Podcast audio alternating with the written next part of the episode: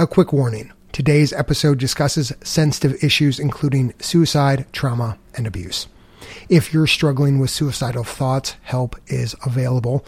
Call the National Suicide Prevention Hotline at 1 800 273 8255. That's 1 800 273 TALK. Hey, it's Dan.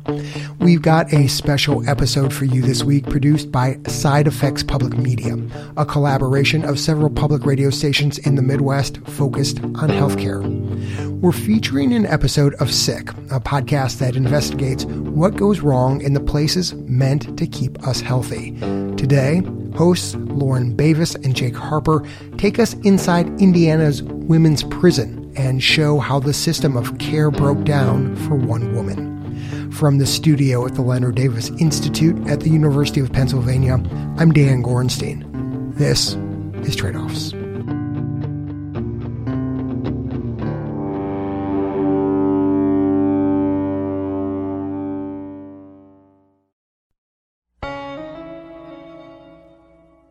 After the start of the COVID 19 pandemic, communication got weird for a while. We all spent way more time on the phone and on video calls, frustrated by slow internet and choppy audio.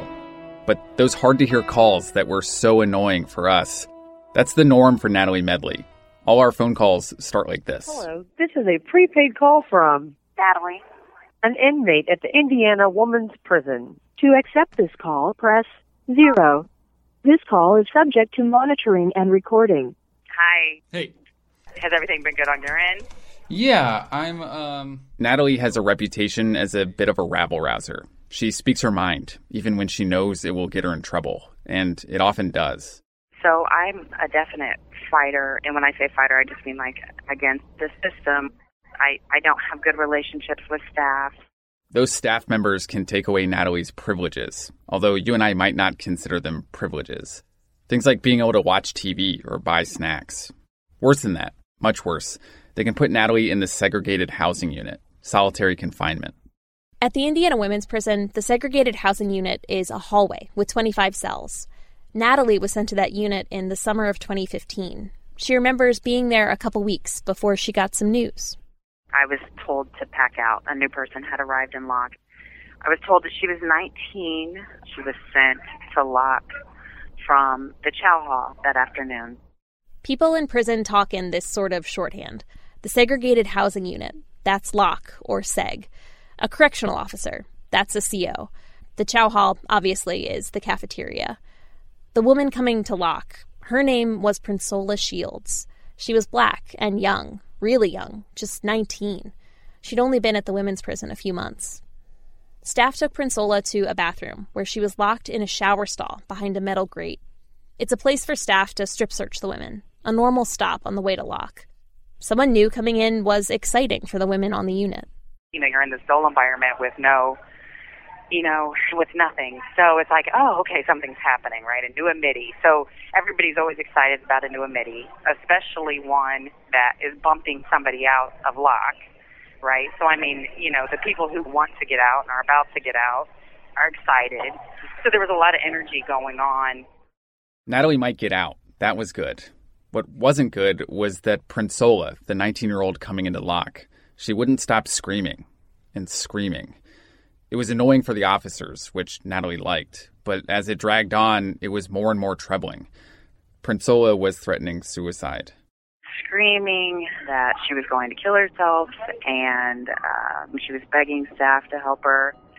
It was heartbreaking that she kept, you know, crying and saying that she didn't do anything because um, I could relate, I could empathize with how it is, and the people who sent her to Locke are very oppressive, period, and especially to young women, and especially to young black women. Then Natalie got to go outside for a couple hours of recreation time. We had rec that day at 1 p.m. Prinsola was still screaming in the shower. When they brought us in at 3, it was quiet. It was completely quiet. The person across the hall from me, she asked me, you know, where's Prinsola? Natalie remembers coming in from rec at 3 p.m. It was quiet, so she assumed Prinsola was put in a cell, that she'd left that shower stall. But 15 minutes later, something was going on around the bathroom.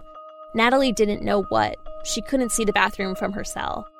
But women in prison use sign language to communicate, while in lock or other places they might get in trouble for talking. Another woman with a clear view of the bathroom signed to Natalie what she was seeing COs going in and out, then medical staff, and finally, a stretcher. The next thing Natalie knew, the prison was locked down. We were locked in the cells. We didn't have dinner, you know, on time. We weren't allowed to shower. And the COs were mad if we would ask questions. Natalie had a question What happened to Prinsola? Within days, she found out. Prinsola was dead.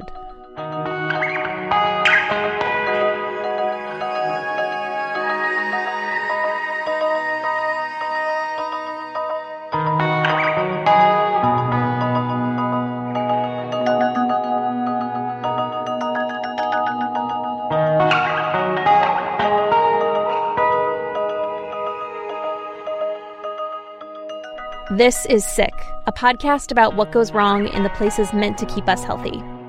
I'm Lauren Bavis. And I'm Jake Harper.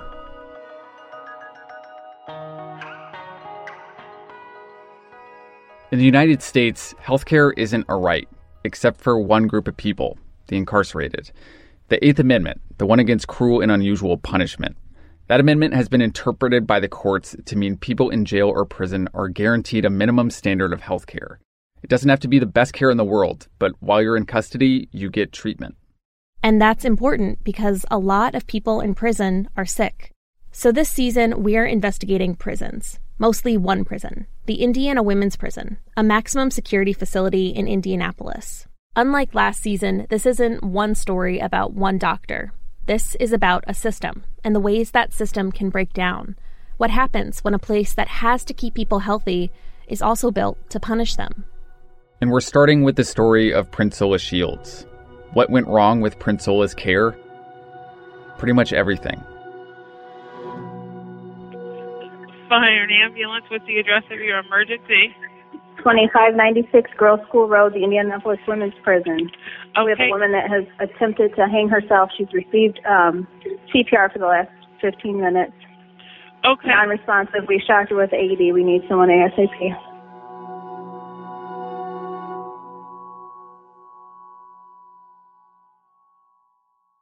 As we started to report Prinsola's story, we saw her mugshot a picture of a young black woman with a serious expression in an ugly mustard yellow jail uniform.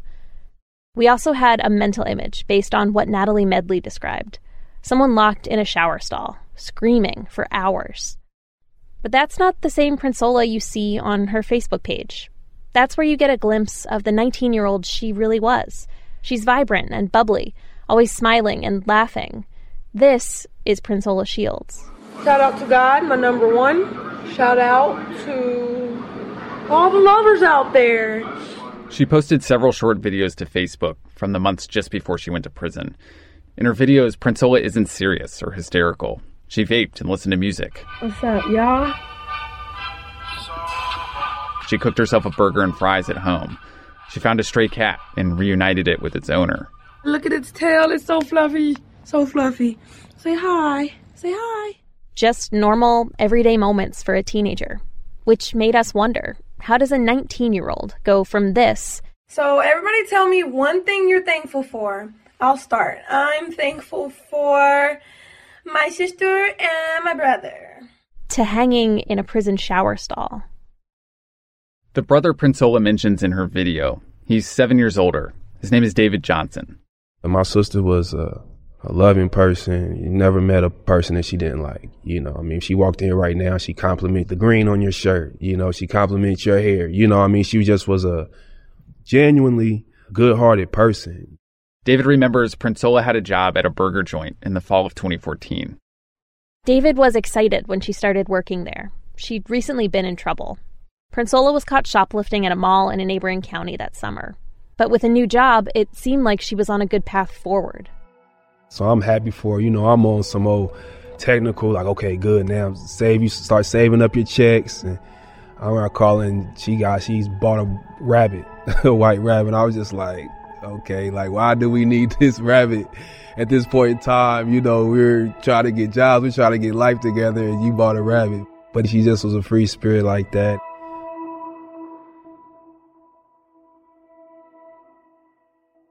Me and her were in a disagreement, um, so to speak, the night she got arrested. David remembers in January of 2015, they had a fight.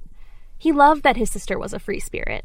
He also knew that being kind and loving didn't mean the world would treat you fairly, especially if you're a young black woman. And he wanted his sister to be prepared for that. That's kind of harsh, you know, to tell someone who's got a good heart and really just wants to be loved at the end of the day. You're telling her that's not the way life is. That's not the way the world is. So unfortunately, yeah, we um had a um, big disagreement, kind of spewed out, and she ended up leaving. The next day, myself and uh, my uh, girlfriend at the time both received phone calls. Prinsola had been picked up by the police for marijuana possession. Remember, she had been caught shoplifting in nearby Johnson County the summer of 2014. She was supposed to go to court, but she never showed, so a judge issued a warrant for her arrest. Prinsola ended up in the Johnson County Jail, south of the city. I, I blame myself. I blame myself 100% because um, when she left that night, I didn't do anything to prevent it. I didn't handle it the right way. That argument, that situation, it was like the last time I got to physically see her living. At the Johnson County Jail, Prinsola got into a few fights. During one of them, jail staff came in to restrain her, According to a report, she struggled and gave a deputy a thin scratch on his eyelid. That added some new charges to Prinsola's record disorderly conduct, resisting a law enforcement officer, and a big one battery. It's usually a misdemeanor, but when you hit a cop or a corrections officer, it's more serious. It's a felony. Prinsola stole two watches, a purse, and an electronic device from a Sears in Greenwood, Indiana. She ended up in prison.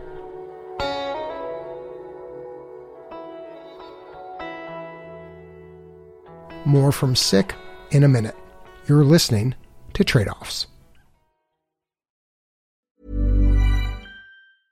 Quality sleep is essential. That's why the Sleep Number Smart Bed is designed for your ever evolving sleep needs. Need a bed that's firmer or softer on either side? Helps you sleep at a comfortable temperature? Sleep Number Smart Beds let you individualize your comfort so you sleep better together. JD Power ranks Sleep Number number 1 in customer satisfaction with mattresses purchased in-store. And now save 40% on the Sleep Number limited edition Smart Bed for a limited time. For JD Power 2023 award information, visit jdpower.com/awards. Only at Sleep Number stores or sleepnumber.com.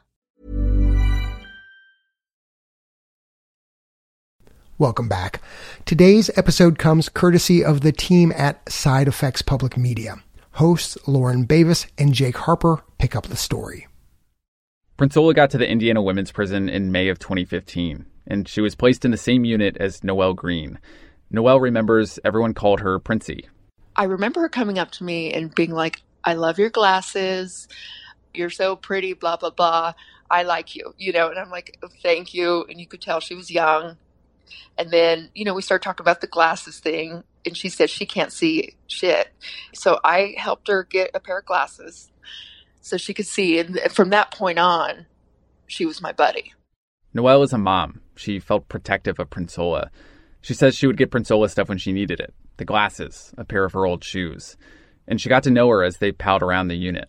She remembers Prinsola was funny and she had a great singing voice. She sang in church services or whatever, um, little church songs. That was always a nice treat. Other friends told us some of the same things Noelle and David did. Prinsola could be fun, sweet, and goofy, but she struggled over the five months she was in prison. She got in trouble. We would have like um, a church service, you know, a couple nights a week, and everyone goes because, you know, we all want to get out of the room. And I think she was talking to whoever was next to her. And I kept telling her, be quiet, and the guard kept warning her. She she wouldn't stop. You know, it was like she didn't take that warning seriously enough and I, I kind of realized at that point she doesn't really understand the gravity of what was happening in her life. So she went to Locke for that. On September 21st, 2015, Prinsola was a few weeks away from getting out. She was excited. Noelle would see her occasionally at lunch, and they sent each other notes after Noelle moved to a different unit. She talked about it all day long. She was like, I'm going to go eat this. I'm going to go see my grandma. I'm going to live with my grandma, get me a job, blah, blah, blah, type of thing. Okay. So what happened is, um, oh God, it was crazy. I was in the chow hall. How far away? Probably like t- a table away. There was one table in between us, you know, one of the ones that are like bolted to the floor, okay? She was standing up in line. This is what Noelle remembers happening. A captain approached Prinsola. She was wearing a shirt like all the other women, but according to Noelle, there was a faint stamp on it, which meant it was supposed to be a pajama shirt. Noelle doubts Prinsola even knew there was a rule about which shirts to wear. Other guards never brought it up. He saw the thing on her shirt and told her she can't wear that shirt. And she was like, What? She didn't know.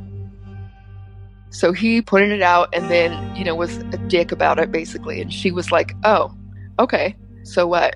You know, who cares? no problem. Next time I won't wear it. That type of attitude. She was looking at me like, Can you believe this, motherfucker? You know, that type of look on her face. And I just kept like shaking my head, telling her to shut up. But she didn't. And he called um, some guards over and said, Take Miss Shields to Locke, you know, because it happens out of nowhere. They took her, and she, at that point, she was hysterical. Because it's like, what the fuck? I didn't do anything wrong. Noelle felt like the confrontation in the cafeteria was unavoidable. That as soon as Prinsola copped an attitude, the captain was sending her to Locke. Prinsola was young and impulsive, and COs don't respond well to that. But the prison knew something Noelle didn't Prinsola's entire medical history, specifically her mental health history.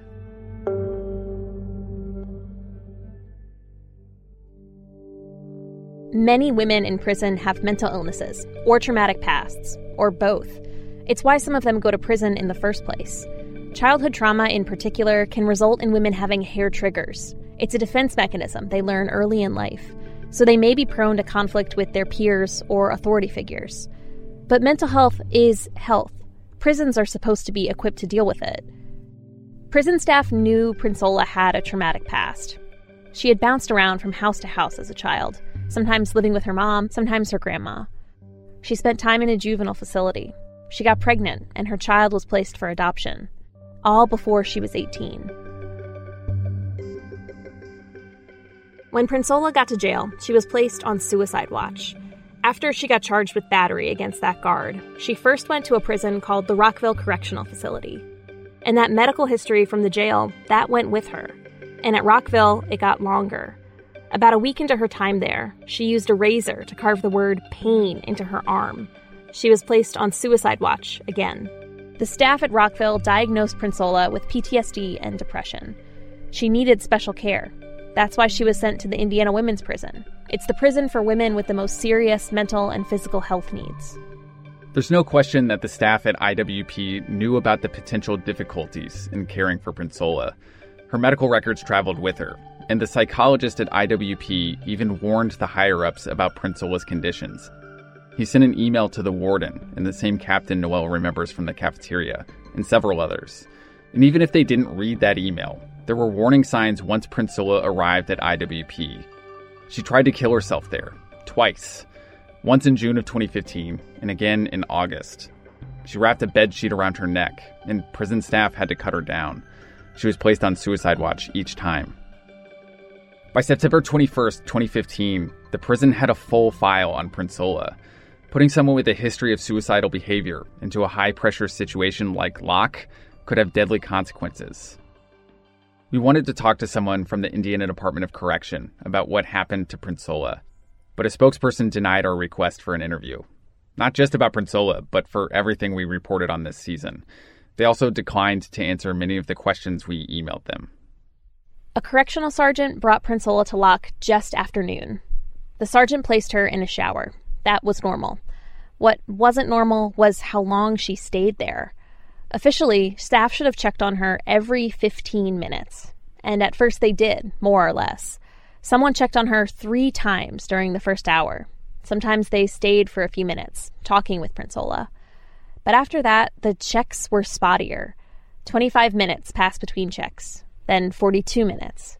Three quick ones, then another 24 minute gap. Then finally, a 44 minute gap. It's likely during this period that she stopped screaming. Prinsola was locked behind a door, kind of a metal grate with small diamond shaped holes. And just on the other side of that grate was a shower curtain. A bed sheet, really, used as a curtain. 44 minutes is a long time. Long enough to figure out that if no one comes by and checks on you, you might be able to get that sheet through one of those tiny holes. And that's what Prinsola did. Bit by bit, she pulled the sheet through until she had enough fabric to tie it around her neck.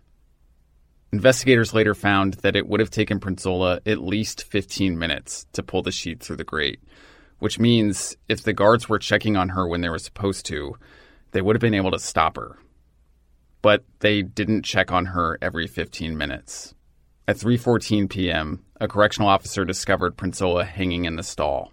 It took about 3 more minutes to get her down. The custody staff started doing CPR.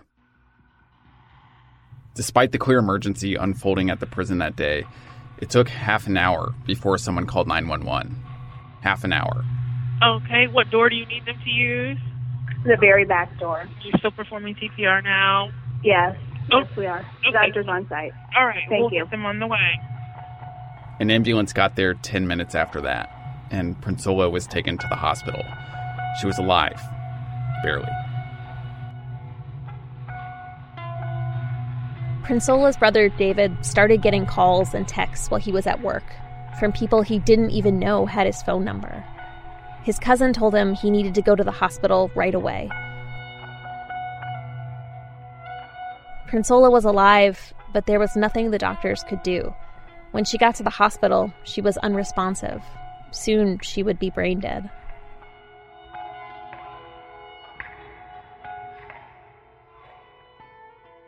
Broke my heart. Broke my heart. Failed her. You know, it's my little sister. And I mean, it hurts. You know, she had, it was like black, kind of like a tar coming out of her side of her mouth, running out the side of her mouth. She had tubes in her mouth, hooked up to everything. Eyes were swollen. Just not how I would have wanted to see my sister ever. I kissed her and just apologized and you know, I, I was there when they took her off the life support. And I literally watched her I watched the decrease in her breaths. For her, the sheet that's covering the cover that's covering her going and just slowly just not even making any movement at all. I watched all of that. Prinsola died at the hospital early in the morning on September 22nd, 2015. She was 19 years old and would have left the prison in a few weeks. Noelle remembers the prison was locked down. Not long after, she heard what happened from another woman that Prinsola had died. Prinsola was Noelle's friend, a young woman she wanted to protect. And now, so close to being released from prison, she was gone. Noelle was stuck in prison, and her contact with the outside world was limited. But she made a decision right then. The outside world needed to know what happened to Prinsola, and Noelle needed to figure out how to tell that story. People have to know what happened here. Wrong is wrong. And if these motherfuckers want to come back at me and punish me, right, for exposing what they did that day, then so be it. I understand what I'm risking. So, how do you get justice from behind prison walls? That's next time on Sick.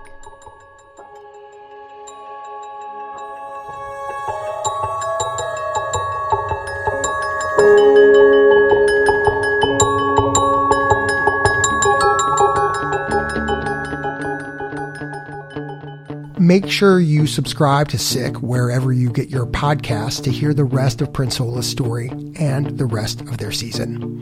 Both are definitely worth a listen in your podcast app or at sickpodcast.org. Special thanks to Christine Herman and our friends at Side Effects Public Media for this week's episode, hosted and reported by Lauren Bavis and Jake Harper.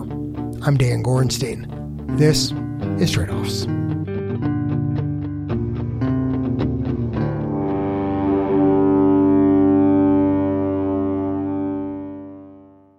Federal health officials gave several states the power to charge low income adults monthly fees when they expanded their Medicaid program under the Affordable Care Act. New research shows that can be a problem. There's strong overall evidence. The preponderance of evidence from a group of studies, including ours, suggests that premiums have a negative effect. We travel through time and across state lines to see how premiums have affected people on Medicaid. Next time on Trade Offs. If you enjoy trade offs and the stories we bring to you, don't keep it to yourself. Tell someone else about us friend, colleague, family member. Better still, leave us a rating or a review wherever you subscribe to us Apple Podcasts, Spotify, YouTube, etc. Sick is a production of WFYI, Side Effects Public Media, and PRX. This episode was made possible in part by the Richard M. Fairbanks Foundation, the National Institute for Healthcare Management Foundation, and the Corporation for Public Broadcasting. This episode was reported and produced by Jake Harper and Lauren Bavis, edited by Robert Smith, original music by Jordan Munson, sound design by Kyle Long. The Trade Offs team is producers Ryan Levy and Andrea Perdomo, Chief of Strategy and Operations Jessica Silverman, Communications Manager Nora Tahiri, Senior Health Policy Editor Sarah Thomas, Sound Designer Andrew Perella, Executive Editor Dan Gorenstein, and Senior Producer Leslie Walker. The Trade Offs theme song was composed by Ty Citerman.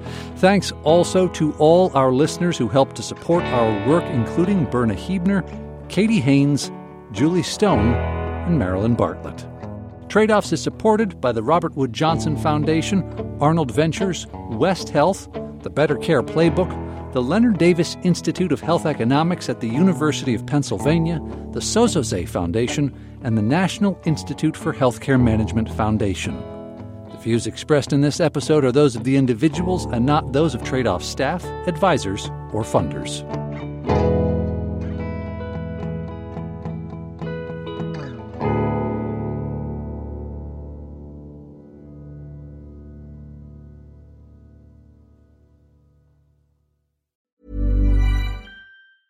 Hey, it's Paige DeSorbo from Giggly Squad. High quality fashion without the price tag. Say hello to Quince.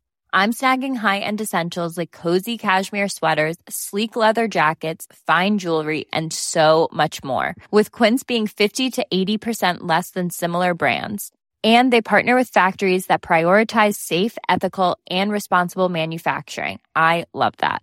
Luxury quality within reach. Go to quince.com slash style to get free shipping and 365 day returns on your next order. Quince.com slash style.